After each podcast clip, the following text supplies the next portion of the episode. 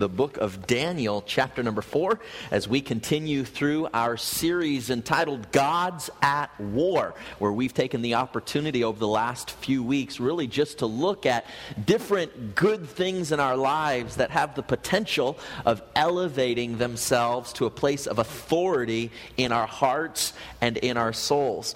Uh, this past week, I had something interesting happen. I was uh, upstairs and, and I, I, came, I came downstairs uh, into our living room room, and door was closed, and, and there was nobody down there. Everybody was upstairs. The kids were kind of flying around. And I came downstairs, and the strangest thing, I, I looked up into our, our fan. You know, we've got one of these fans up in our, up in our living room, and literally there is a bird in our living room on the fan just sitting there. And it started flying around the living room and it landed on our kitchen table. And this was the, literally, it came out of nowhere. I have no idea where it came from. I have no ideas who it is. So if you're missing a bird right now, all right, and it looks something like the one you're seeing here on this picture, uh, I don't know, some kind of parakeet or something like that. And it just, it just appeared. And I don't know if it was some type of uh, guardian angel or if it was just a stray parakeet. Uh, but if anybody is wanting a bird, please don't hesitate uh, to let me now know we have a small little blue one that is now available, and uh, we're having a, a, great a great time with that. It's it's an interesting thing with idols when we talk about these things. It, it's amazing because they really are good things in our lives. There, there's nothing intrinsically wrong with most idols. You know, most things, uh, idols, money, possessions, uh, these things that become idols in our heart aren't intrinsically wrong. They just have a way of kind of without us even knowing it, kind of fluttering into our lives. And, and then they're there, and we don't know how they got there. And, and much like stray birds that come out of nowhere, idols have the potential of just kind of fluttering into our lives. They're there, and, and before we even know it, they're just kind of taking up residence in our home. And uh, this morning, we are going to deal with what, in my opinion, probably is the most predominant of all the idols that have the potential of uh, kind of edging their way into a place of authority in our heart and soul. And that is the idol or the little g God of self. Um, as you study the Word of God, there is no other thing in the Scriptures that tends to elevate its authority over God's will and God's Word like our own selfish desires and our own selfish will. Uh, and I know it's kind of weird to think about it in this perspective, but the reality is this it's very easy to make ourselves the God, little g O D, of our lives. And all of a sudden, before we know it, our selfish desires, our selfish ambitions, our wants, begin to take authority over God's plans, over God's word, and over God's will. As we've been saying throughout this series, Ezekiel chapter number 14, verse 3 says it so eloquently.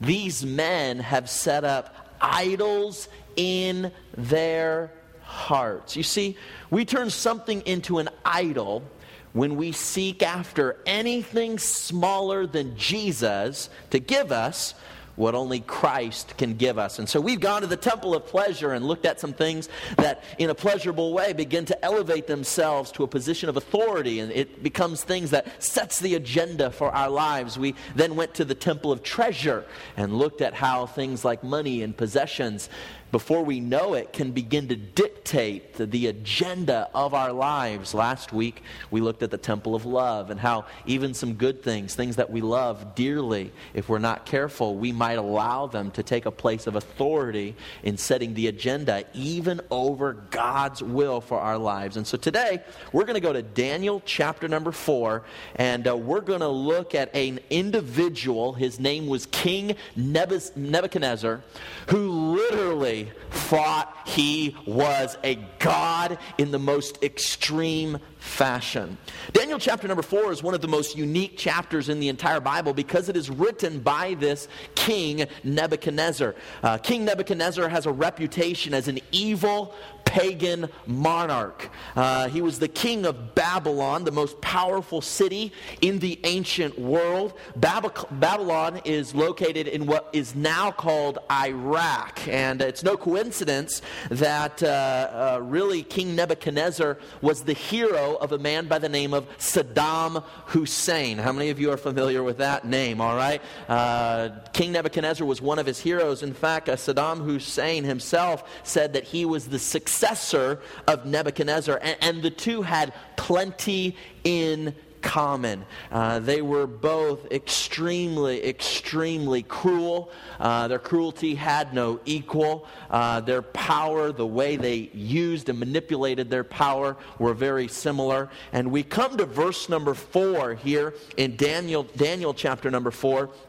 And we're going to find here where King Nebuchadnezzar really begins to speak to all of what he has. He says in verse number four, I, Nebuchadnezzar, this is Daniel 4, verse 4, was at rest in mine house and flourishing in my palace. And so we're going to notice here how things are really going well for King Nebuchadnezzar. He's content, he's prosperous, and in a few moments we're going to uncover just literally how prosperous this man was. Incredibly, incredibly wealthy. He's at the pinnacle of his success as a ruler. He's living the good life, but literally at this season, he has a nightmare. He's in his home, he's sleeping, he's resting, and he has this horrible nightmare. And in this nightmare, he has, there's this incredible tree. In fact, the dream goes on to say that this tree that flourished with fruit could be seen in every nation around the world. It's abundant with fruit. But in verse number 13 here of chapter number 4, Nebuchadnezzar makes a statement. And let me get there here. Notice verse number 13. He says, I saw in the visions of my head upon my bed, and behold, a watcher and a holy one came down from heaven. He cried aloud and said, Thus, hew or cut down the tree and so here is Nebuchadnezzar. He's having this dream of this tree that's flourishing. And all of a sudden, in his nightmare, in his dream, in this vision, one comes down from heaven and says, Hey, I'm going to cut this tree down. So this dream really gets Nebuchadnezzar's attention, and he, he sends for his magicians, he sends for the wise men to come and interpret this dream here for him. And, and as you can imagine, they don't have a clue of what it means.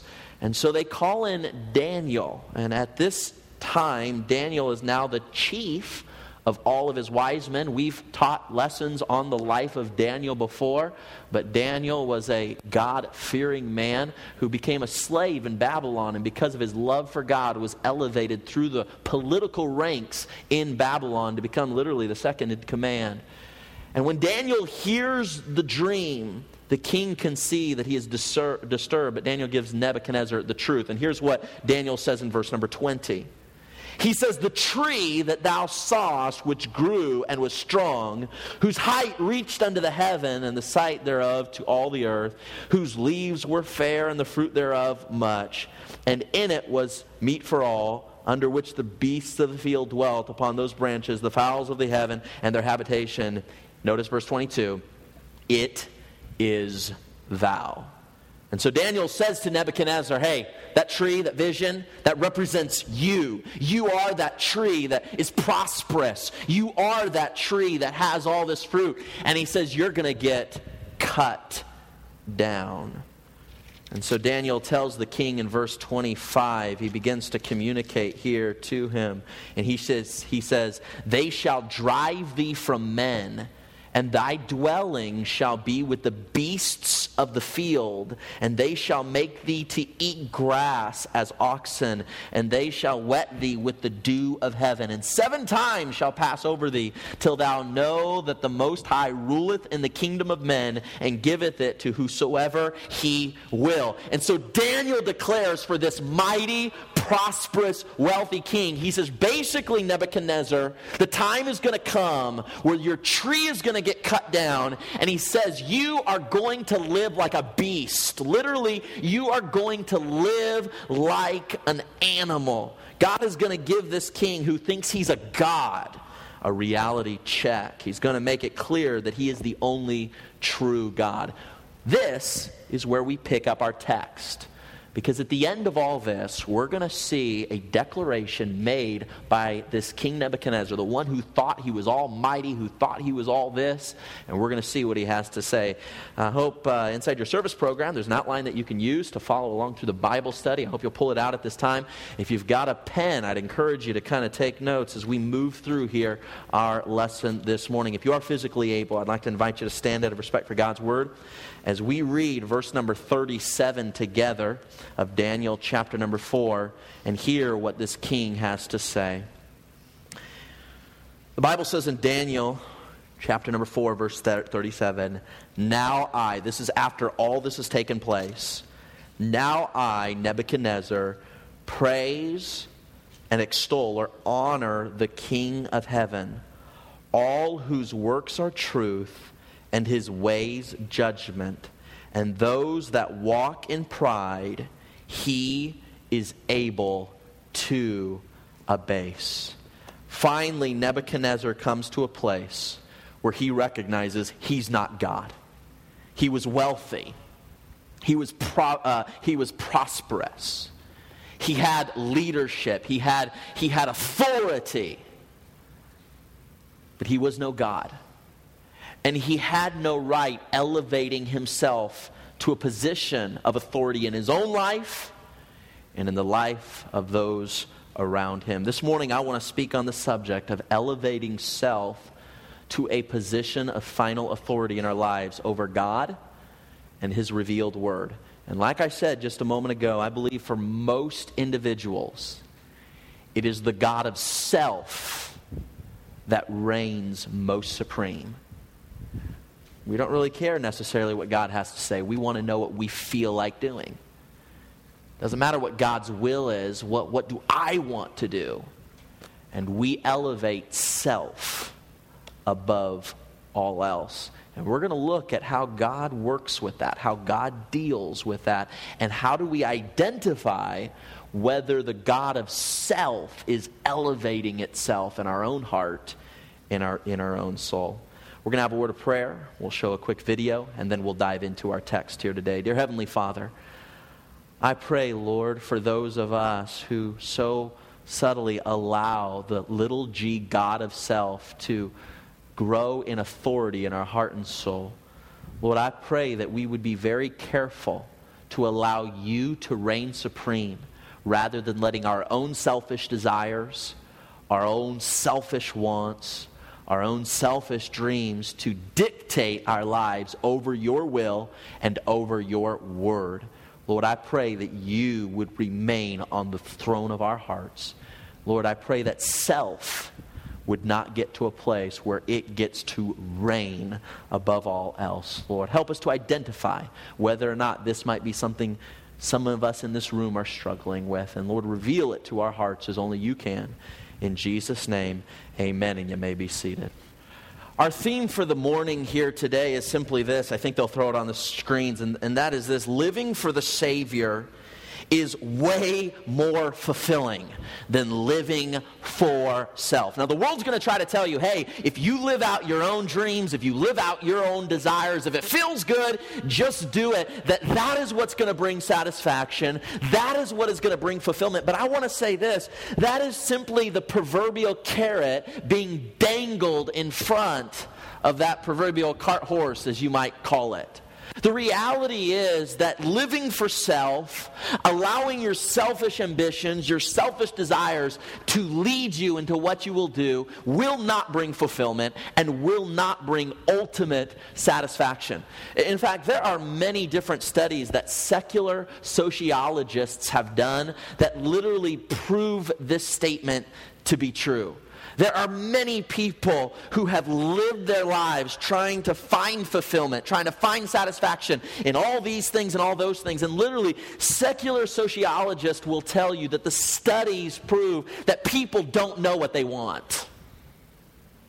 We can show you study after study after study that people think they know what's going to make them happy. They think they know what's going to satisfy them. They think they know what's going to bring them fulfillment.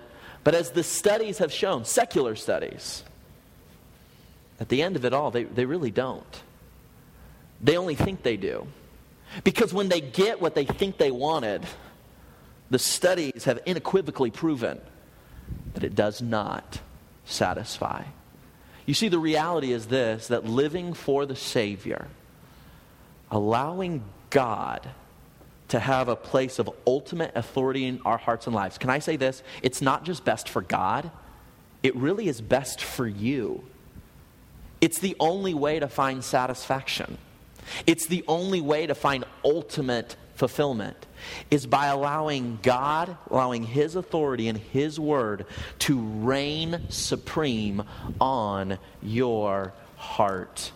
This morning, we're going to examine three questions as we look at King Nebuchadnezzar's life that I hope will help us to determine if we are sitting on the throne of our own hearts. And, and I hope we'll be honest with ourselves. I hope that you'll be honest with yourself.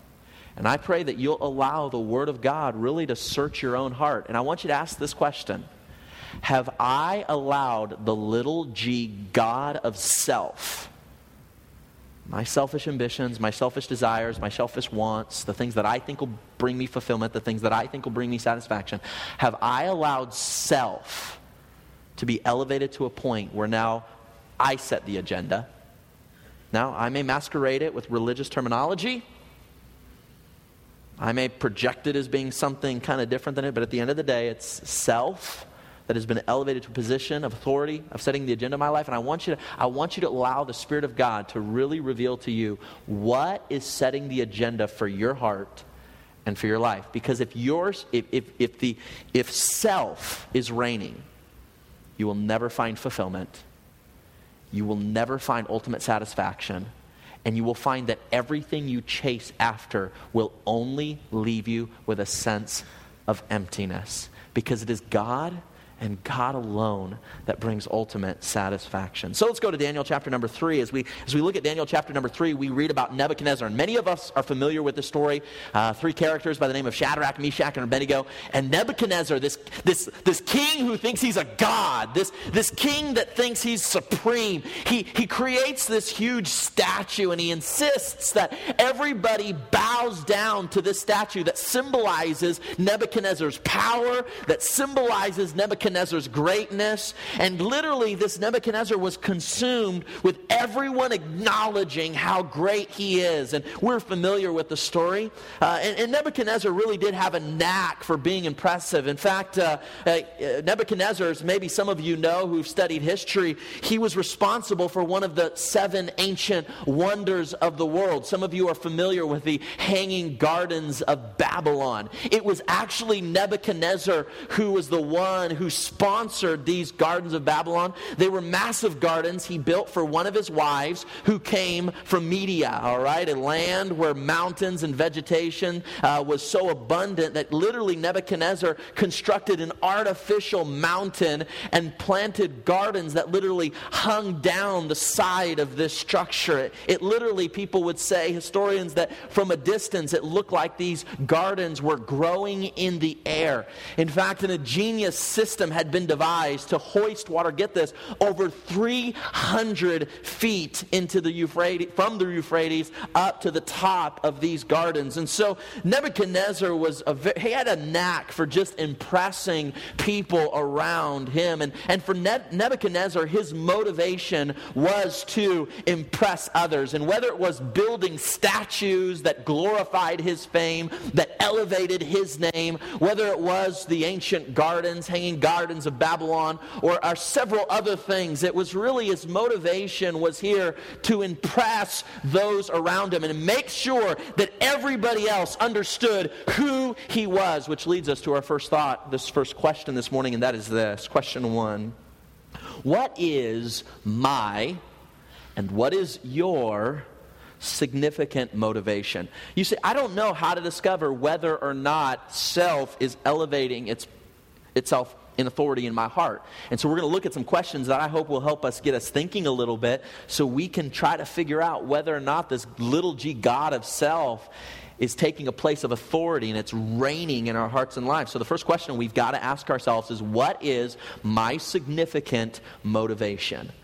Can I ask you this question? What motivates you? What is your ultimate motivation? When everything's said and done, what is that thing that has the strongest driving force in your heart and in your life? We need to ask ourselves, what really motivates me?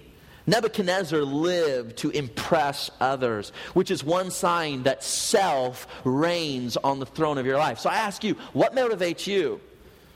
Do you live to impress others with who you are? What drives you? What motivates you?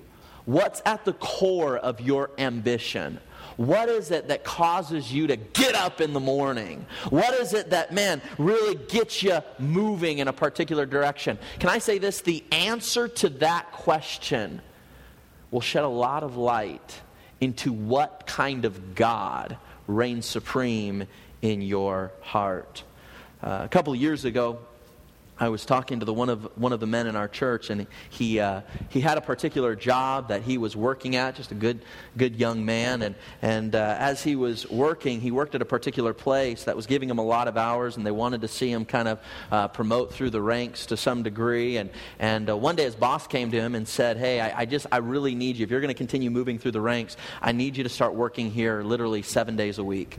And right at this particular time, he was working, you know, five days, forty hours a week, whatever whatever the case may be, kind of paying some bills, but he still felt like he could, you know, even, there was even some, you know, tension with his own personal finances that he felt like, man, maybe God could bless and they could get out of some of the, you know, just kind of the stress they were feeling financially. And, and so he really was in a quandary and he didn't know quite what to do. Should he take this promotion? Uh, that would mean that he would have to marginalize even some time with family, his church responsibilities, what he felt the Lord was calling him to do. And, and we were talking through this and really just trying to fill out what the Lord would have have for him. And, and I, I, as I often do in those type of settings, I ask a lot of questions. And, and I said, what do, what do you think the Lord and would have you do? And he, he literally quoted back to me Hebrews chapter number 10. He said, well, he says, I don't know that I'll have quite the amount of time for my family in the way I once would. And he said, I know Hebrews tells us that we're not to forsake the assembling of ourselves together as the manner of some is. And he really quoted the fact that uh, our, we should structure our lives in a way that we have time for God's house. And,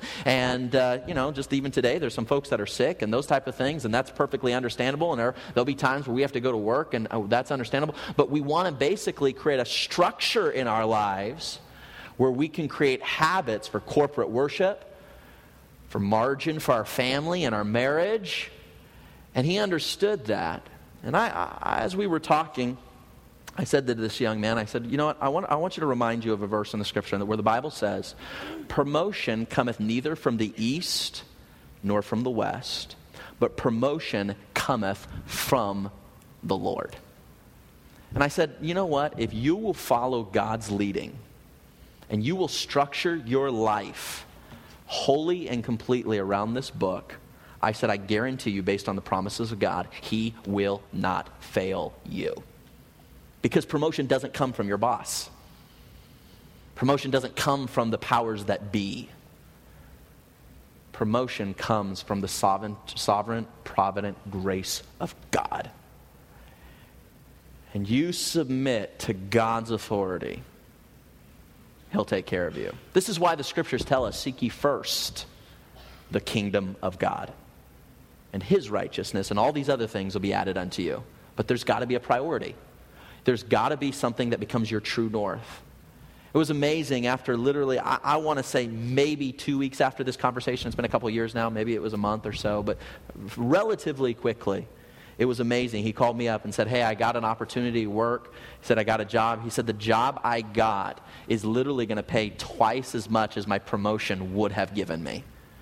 And once again, I reminded him, I said, you know what? Promotion cometh neither from the east nor from the west, but promotion comes from the Lord. It was a job that allowed him to have, you know, evenings with his family and weekends for church, and it was just an amazing thing. And I believe God honored him with that because he put God first in his life, rather than letting the bottom line be the ultimate driver of his life rather than success and achievement being the driving force of his life, rather than wanting to appease a boss, he wanted to please the Lord. And I think God honors us when we do so. So, how do we know what our motivations are? If we've got to get to the heart of this, what are my significant motivations? Psalms chapter number 139, verse 23 says this Search me, O God, and know my heart. Try me and know my thoughts. He goes on to say, And lead me in the way everlasting. Can I say this? You can't know your motivations in and of yourself. I can't know my motives. I can't know my heart on my own. Uh, the, the Bible is clear again and again, you know what? That we're incapable. We can't know the innermost being. And that's why we need God to reveal. That's why we need God's word like, like a mirror to show us what's going on in the deepest part of our hearts. You know, the heart is deceitful above all things and desperately wicked. The verse goes on to say, and who can know it? It's, it's, it's a question. Who, who can even know? Here, here's the answer God knows. And so we must allow God's word to be the mirror that reflects what's really going on in our hearts. Can I say this? You can't know what's going on in the deepest part of your heart. I can't know what's going on in the deepest part of my heart outside getting literally diving deep into God's word and allowing His Spirit to reveal who I truly am. Because I and maybe some of you, as most of us as human beings, we are experts at self deception. We are good at it. We are good at convincing ourselves and justifying ourselves and convincing ourselves that why we're, what we're doing is, is really best. We are experts at it. And that's why we need to bask and abide daily in the Word of God because God's word, like a mirror, will reveal to us where our heart truly's at. Somebody once said this, I believe it's in your notes make your ambition to please Jesus. Make your ambition to please Jesus, and he'll take care of everything else. Could I encourage you with this? Nebuchadnezzar, his motivation was to impress others. Look at what I built and look at what I did. And everybody bowed down to, to, to show how great I really am. And yet we're encouraged just to make much of Jesus. So, how do we know if we're sitting on the throne of our own hearts? How do we know if the God of self is elevating there itself above everything else in our lives? To find the answer to that question, we must discover what is our significant motivations if you are driven, if there is something that drives you more than the Word of God and the will of God, then it might be a signal, it might be an indication that self is beginning to creep up its authority in your heart and in your life. King Nebuchadnezzar, as we said a moment ago, was an impressive individual. Um, many of us would be impressed if we went to somebody's home that was maybe, I mean, 5,000 or 10,000 square feet, and we'd be pretty impressed by that. I mean, in, in our current culture, if somebody has a home that's 10 or 12,000 square feet, we would be highly impressed with that. But just to give you some perspective, all right, King Nebuchadnezzar's palace or his home, uh, the Bible says literally 350 yards long. Now, think about this for a moment 350 yards long. Uh, li- uh, most experts guess that his palace would have been somewhere about 630,000 square feet. Now, think about this literally, somewhere in the neighborhood of about 15 to 18 football fields. That was his house. How many of you could probably get away with that. You know, you could probably make that work. You know, might provide just enough room for your for your kids' rooms, and you know, maybe throw maybe a little extra room for a home theater system or something like that. How many think I could probably survive on 630,000 square foot dwelling place? You know, I think most of us could. This guy was something impressive. He was incredibly wealthy. He was incredibly powerful. He was incredibly authoritative. And which we see here that, secondly, that his standard for success, all right, was personal gain, the, the money that he possessed. Which leads us to our next question this morning, and that is this question number two What is my standard for success? For King Nebuchadnezzar, it was his gain. It was, his, it was what he could acquire. It was what he could possess. It was what he could stuff into his garage. It's what he could build and, and what he could acquire. These, these were his standards for success, and he needed symbols for these things. He, he built hanging gardens to show everybody just how successful he was, and he built a palace that was humongous just to show the world how important he really uh, was. And his standard for success was his personal gain, which leads us to our question what is my standard, and what is your standard for success? Nebuchadnezzar made personal gain his standard for success, which is another sign that self reigns on the throne of your life. So the question is how do you and I define success in our lives? If I were to ask everybody to pull out a piece of paper right now and answer that one question, what is success to you? What would you put?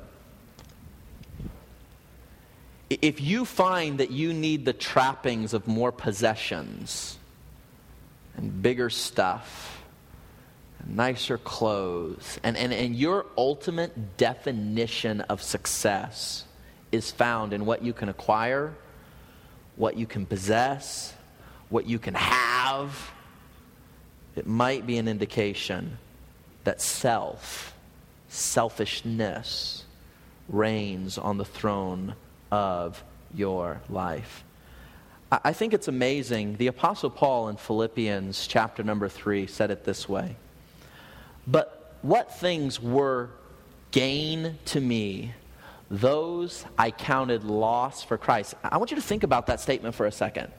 Those things that were gain to me, the possessions, the things I could acquire, the things that I could have and possess, he says, those things counted loss for Christ. Yea, doubtless, I count, notice the next word, all things but loss for the excellency of the knowledge of Christ Jesus my Lord, for whom I have suffered and the loss of all things, and do count them, notice this, but dung, that I might win Christ.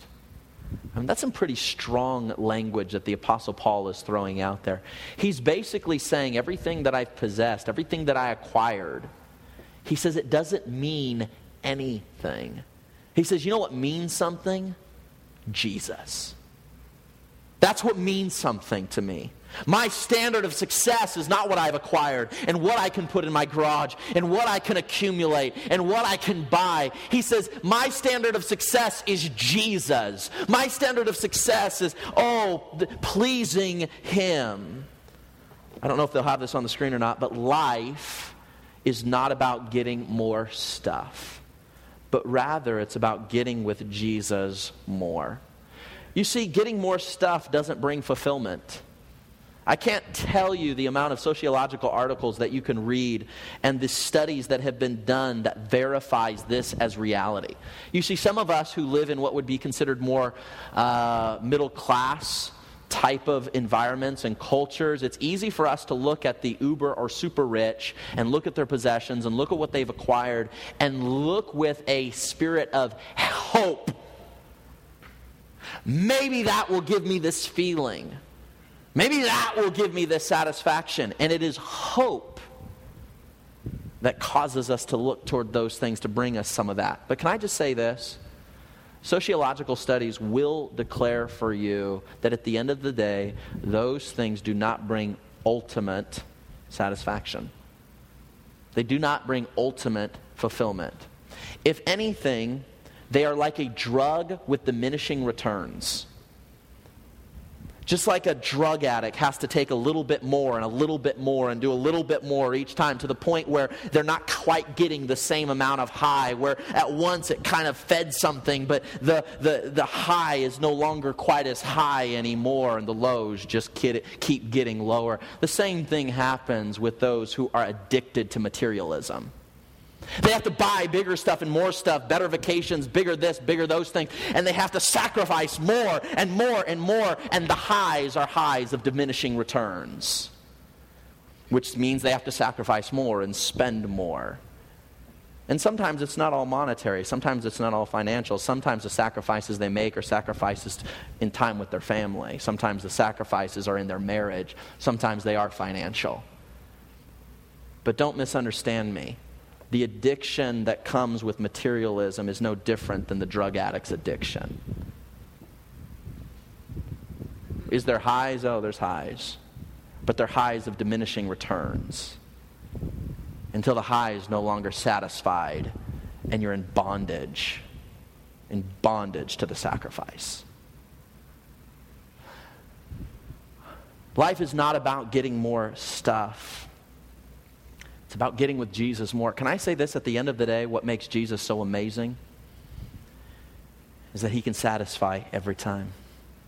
That being in his presence, spending time under the wing of the Almighty, abiding in him.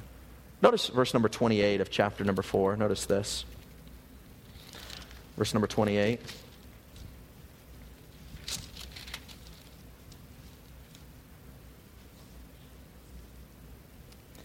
And this came upon the king Nebuchadnezzar at the end of the twelfth months. He walked in the palace of the kingdom of Babylon. The king spake and said, Notice what King Babylon says. Is not this great Babylon that I have built for the house of the kingdom by the might of my power? Now, now we're leading up. We're, we went backwards, all right? How did he get to this place where he declared that God was great? And we're, we're telling the story about how he got there, all right? He saw that his motivation was what he could acquire, his standard for, success was what he could gain, how he could impress others. But question number three, which leads us to this you see, Nebuchadnezzar looks at all of his success and concludes that it was accomplished by the might of his own power. Nebuchadnezzar declares, I'm the one who made it happen. And that's what we see here in verse number 30. The king spake and said, Is not this great Babylon that I have built for the house of the kingdom by the might of my power? The might of my power. So here's the question where do you go for, for help? When you need strength, where do you find it? For Nebuchadnezzar, it was self empowerment. He had an idea that he was kind of a self made man that he's the one who did it. He forgot that it was the God Jehovah that declared, It's the king, the, the power of the king is in the hand of the Lord, and he turneth it whithersoever he will. He had forgotten that it was God's sovereignty and that it was God's providence that sets up kings and puts down kings. He started to get arrogant, he started to get filled with pride, and he began to convince himself that it was his power and his might and his strength that got him to where he was without realizing it was God God who allowed him to be born into some type of kingdom, you know, lifestyle. It was God that gave him his mental abilities. It was God that empowered him, which leads us to our final question this morning, and that is this What is the source of our power?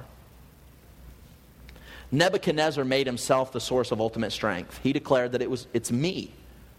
I'm the one who did this thing. I'm the one who makes it happen. It rises and falls on me, which is a sure sign that self reigns on the throne of your life.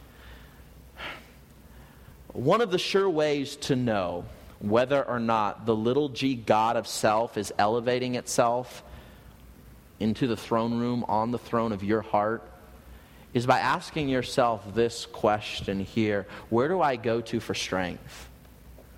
See, some of us, we have this attitude when I need strength, I'm just going to kind of self discipline my way into this thing. I can make it happen. I'll just gruel, I'll just discipline, I'll just work, I'll just grind. I will make it happen. That's, one of, that's, a, that's a clear indication that the God of self has begun to elevate itself in your heart.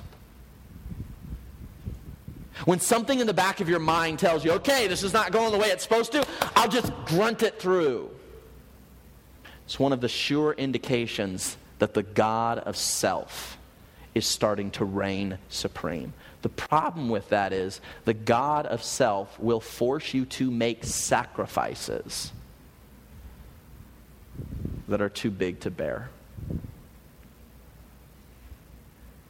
I've seen men who have literally destroyed their health, their relationships with family, marriages crumble because they allowed the God of self to put them on such an ego trip that they thought they could do it. And they pushed and they grind and they, uh, with no thought that it's God, His providence, His sovereignty that sets up and puts down. And your view on this is, has huge implications into the functional, practical arenas of your life. Where do you go to for strength? You see, relying on your own flesh, your own abilities, your own, you know, talents, while God gives you those things and they're blessings to be given gratitude for God for, He's given us all, he's given us all strengths. It's not to pretend like we don't have them. It's not like God saying, ignore the gifts that He's given you. That's not the point. The point is, we must understand that each of those gifts, each of those strengths, are gifts from God. Every good gift and every perfect gift cometh from above. And we must come to a place where we recognize it is His strength that does it.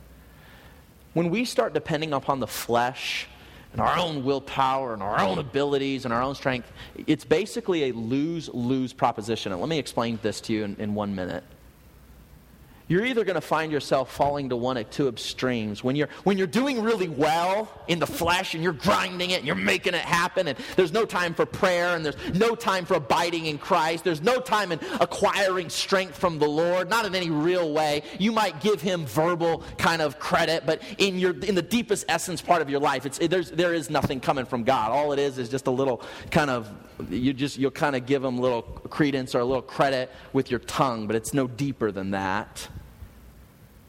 When you're just grinding your way through and you're looking to your flesh and you're looking to your own strength and looking to your own willpower and looking to your own discipline to make something happen, it's a lose lose proposition. On the one hand, you'll either become critical of others who can't do it as good as you can.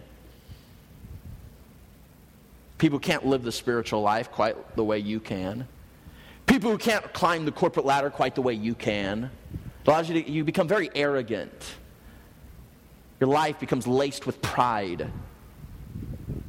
Much like Nebuchadnezzar. I did this with the might of my hand, and anybody who can't, nobody's. There's an arrogance that taints the soul of the Christian who is driven in the flesh. Pride, arrogance. There's such a critical spirit. This, this will happen among religious Christian folks well, I was able to do the religious duty and I did it. Why can't you? There's a, just a criticalness that begins to permeate the soul of the Christian that's trying to do this stuff in the flesh. They don't recognize that it's God's grace working in them and God's grace working through them. And there's such a, there's such a criticalness to They, everybody else, they look through a lens of being, they're just so critical toward everybody else. Because after all, they did it, why can't you? I did it, why can't they? And there's a critical spirit. There's arrogance. There's pride. And oftentimes there's even an entitlement mentality. God, look what I did for you. Why can't you do it for me? God, look what I did. You owe me. And there's this entitlement mentality that begins to permeate in the heart of the Christian that is driven in the flesh, that sees the might of his own hand, that sees his own determination and strength making things happen. And we become entitled. We look to this organization, we look to that person, we look to God to give us what is owed us. And we go to work and we, we go to work with spirits full of just expectation about what you're owed. And when we've created an entire society of people that feel entitled to everything. And we've got a, a, generation of young people running around the planet here today with this entitlement mentality like everybody owes them something. You know why? because deep down, they think they did it. Yeah, I made it happen pull myself up by my bootstrap. Can I just say this? At any moment, uh, God could just cause your heart to stop beating, your brain to stop functioning the way it functions. He could take any one small little car wreck and he could totally change your life forever. You're not as much control as you think you are. It's an illusion. But when we get to this place of what, how do I define success? What is my source of power? I'm the source of power. On the one hand, we become critical, we become arrogant, we become full of pride, we become entitled. That's all, that's all if we're doing good. If we're doing bad, and we're, we're, man, we can't find the job and we can't get the promotion and we don't seem to be doing well spiritually and we seem to be on that side we get filled with shame and guilt and our hearts are filled with depression can I say this? Both of those things are indications that self is trying to run your life, if you find yourself living in a state of depression all the time, and your shame and your guilt just buries you down, it's just the opposite extreme of revealing that you are trying to do it on your own. The God of self has deceived you into thinking that you can. And guess what? Your soul cannot bear the pressure, the weight of that responsibility. You're smothering your own heart rather than just simply going to God and surrendering and saying, God, I can't. I'm incapable. I'm insufficient.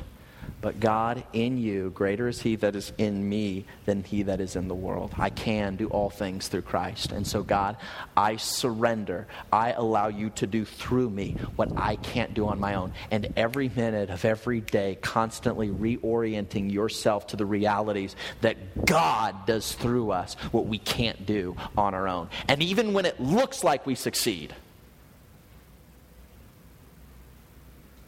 we find that really it's just failure masquerading as something other than that. I think it was one person who said it this way when we work in the flesh, we will, either, we will either fail miserably or succeed even more miserably. And we've got some people maybe who are allowing the God of self to reign in their life, and you guys have failed. Maybe there might be some who have failed miserably and you feel it and you feel the guilt and the shame and you, you feel the, the depression and the, the weight and pressure of that there might be others who have succeeded even more miserably. And on the outside it looks like you've arrived. But in your heart there's just there's a critical spirit there's an entitlement mentality there's an arrogance and a pride that has deceived you into thinking you have made it happen. And both of those extremes are indications of a life that is being ruled by self. And can I say this? It's a dead end road. That, I'm not coming here to bring shame. I'm not coming here to try to, you know, cast judgment. I simply come to you to say you're on a dead end path that will not fulfill. You're on a dead end path that will not satisfy it's not going to bring you the hope. It's not going to bring you the peace. It's not going to bring you the joy that you're thinking it might bring you. It's going to leave you empty. It's going to leave your heart void. And as a pastor, I just want to take the Word of God and just simply show you the Bible shows you where that path leads to. And you've been convincing yourself year after year after year that just one more promotion, just one more purchase, just one more relationship, just one more high, just just, and I'm just here to say it's a dead end road. They're highs of diminishing return. They will not satisfy. They will not leave you ultimately fulfilled. And one day you're going to find that the sacrifices you're having to make, you're, you're in bondage to those sacrifices, but they no longer bring the high that they once did. And whether we're talking about drugs or materialism is irrelevant. When self is on the throne, you're heading down a dead end road. It's not about getting more of this or that, it's about getting more to Jesus. That's why Matthew 26 tells us the spirit indeed is willing, but the flesh is weak. I love the way C.S. Lewis said this when he was speaking into this. He said, relying on God has to begin all over again every day. Notice this every day as if nothing has yet been done. This is not something you do once a year. This is something every morning. This is why this is why the apostle Paul spoke to this. Man, I die daily. He said this is a daily thing. Every day I've got to cast my dependence afresh and anew on him that day. This is not something we do once a week at church. It's not something we do once a year at revival. This is something we've got to do every day we wake up to spend time abiding in Christ, affirming our new realities, affirming our new identity of who Christ says we are, and living out through that new identity, allowing that abiding with Christ and depending upon His strength to do through us what we can't do. That needs to be a daily ritual, a daily exercise, a daily affirmation to depend upon Him. You see, how Nebuchadnezzar answers those, answered those three questions that we just asked are the same we give when we're worshiping the God of self. When we answer them like Nebuchadnezzar answered them. when we find our success and, and you know what, and, and what we've gained. When, when we find here our identity and what, you know, we've accomplished, it proves that we're worshiping God of self. Now, notice verse number 27. We're going to wrap this up in conclusion. Verse 27.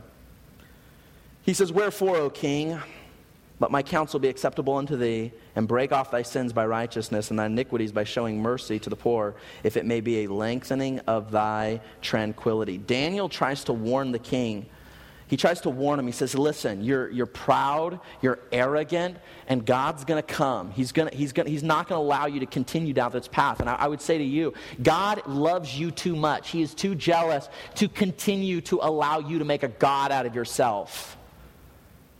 And so he gives you his word to warn you to say there's something better. It's not because it's not because he hates you, it's because he recognizes it's a dead end. It's not going to bring fulfillment. It's not going to bring satisfaction. Don't live your entire life being self-deceived thinking that one more purchase or one more promotion or one more this is going to bring ultimate satisfaction, bring peace and bring joy. It's a dead end. It can't accomplish. It's an empty promise that cannot fulfill. And so God says I love you too much to allow you to continue down that path. Notice verse number 28. Daniel says, hey, he's got, he's got had 12 months. And, and this came upon the king Nebuchadnezzar, verse 29. At the end of 12 months, he walked in the palace of the kingdom of Babylon. So 12 months goes by. He has this dream. Daniel warns him, hey, get right man, you need to dethrone the king of self off the throne of your heart. You can't keep looking at yourself as the God who can control and who can do and his might. He says, I want you to do it 12 months. But see, the problem of making yourself a God is that you don't tend to take advice very well. One of the indications of people who are allowing self to be a God is they do not like counsel. They don't like what other godly Christians would have to say. They ignore it, and that's what Nebuchadnezzar does. And then in verse number three, this is where it happens. This gets crazy, and this is kind of an extreme story. The same hour, the thing fulfilled upon Nebuchadnezzar, and he was driven from men. He did eat grass as oxen. Get this here's a man, and he's literally eating like the beast of the field, and his body was wet with the dew of heaven till his hairs were grown like eagle feathers, and his nails like bird's claws. Can you get a mental picture of what Nebuchadnezzar looks like? Literally, he now is living like an animal. His mind is going crazy. He looks like a beast. Verse 34 And at the end of the days, I, Nebuchadnezzar, lifted up mine eyes unto heaven, and my understanding returned unto me. Can I say this? God has two plans for people who allow self to reign in their life. Here's only two plans humility or humiliation. When you allow self, selfish ambition, selfish drive, selfish dreams that usurp God's authority, that usurp God's word, you're either going to humble yourself in the sight of the Lord so he can lift you up, humility, or like Nebuchadnezzar, humiliation. And that's where Nebuchadnezzar finds himself wandering the fields like a beast. I would hate for people here who would not be willing to allow their view of God to bring them into a spirit of humility. But God has the power to humiliate, and not because He doesn't love you. He can take away the money, He can take away the job, He can take away the possessions. Not because He doesn't love you, not because he doesn't want what's best for you, but because he loves you too much to allow you to continue down a path that will not fulfill, that will not satisfy. Nebuchadnezzar finally takes himself off the throne of his heart. Notice verse number 37. He finally does it. And he says, Now I, Nebuchadnezzar, praise and honor the King of heaven, whose works are truth and his ways are judgment. And those that walk in pride, he is able to abase, he's able to humiliate. God says, Don't let pride, don't let self reign on your life. There's a better leader, there's a better ruler. His name is Jesus. Jesus makes a better king. He's wiser, He's more loving. He's more caring. When God replaces you on the throne of your heart, you answer these questions differently. What motivates you? Instead of trying to impress others and rather than trying to live for others, it becomes about pleasing God. Whether you eat or drink or whatsoever you do, you're now doing to the glory of God. Your standard for success instead of personal gain and what you can acquire and what you can have, the answer becomes faithfulness to God. I want to I want to commune with God in such a way that allows me to be faithful. And if he blesses me in the process, if he gives to me in the process, I'll just give more gratitude to God. But I'm not living for gain, I'm living for God. And what is your source of power instead of self empowerment? Your answer becomes dependence upon God. You, you say, What's the point of this message? What's the big idea? Galatians 5:24 says they that are Christ have crucified the flesh with the affections and lusts. There has to come a point where you are willing to die to yourself. You're willing to die to your ambitions. You're willing to die to your dreams so you can live a better life in Jesus. Here's the theme, die to self, live for Jesus. Die to self, live for Jesus. I mean, I want you to imagine it as we conclude here today. Imagine living a life where the Almighty, a God who is all powerful, a God who is all knowing, He knows the beginning from the end, and a God who loves you more than you could ever honestly love yourself. Think about this an almighty and all knowing, all loving God is now in full control of your life. You are not all knowing. You are not all powerful. God is. Think about the life you could live with God at the helm where you surrender to His leading, where you surrender to His control, where you surrender to His providence. God is not trying to rip you off, He's not trying to make your life miserable. He is all knowing, He's all powerful, and He is all loving. He wants what's best for you. He wants to lead you down a path that will be for your good and for His glory. But as long as self is on the throne, as long as self is taking the steering wheel, I find that self always gets self in trouble. It laces its life with pride and arrogance, critical spirits, entitlement mentality, shame, guilt, and depression. And Jesus says, I am come that they might have life and that they might have it more abundantly. Can I ask you, can I encourage you, like the Apostle Paul, to crucify your flesh, to surrender it? Like the, like the Bible says in Galatians 5 and many other places, to surrender, to die to that, and live unto Christ. So here's my question. While living for the Savior is way more fulfilling than living for self, it just is. You might get a temporary high off of the purchase, off of the excitement. But if you are, you are living for those things, you're being driven by those things, and you are, you are, you are taking the Word of God and the will of God, and you are subjecting your authority over it, there is no fulfillment. There is no satisfaction. Living for the Savior is way more fulfilling than living for self because He is all powerful, He is all knowing, and He is all loving. He wants what is best for you. So here's my question who reigns on the throne of your heart? Who reigns on the throne of your heart? Like Nebuchadnezzar, is it you? Or is it Jesus? His will, His word, everything else is subject to Him. Is He the King of kings and the Lord of lords in your life? That's the question.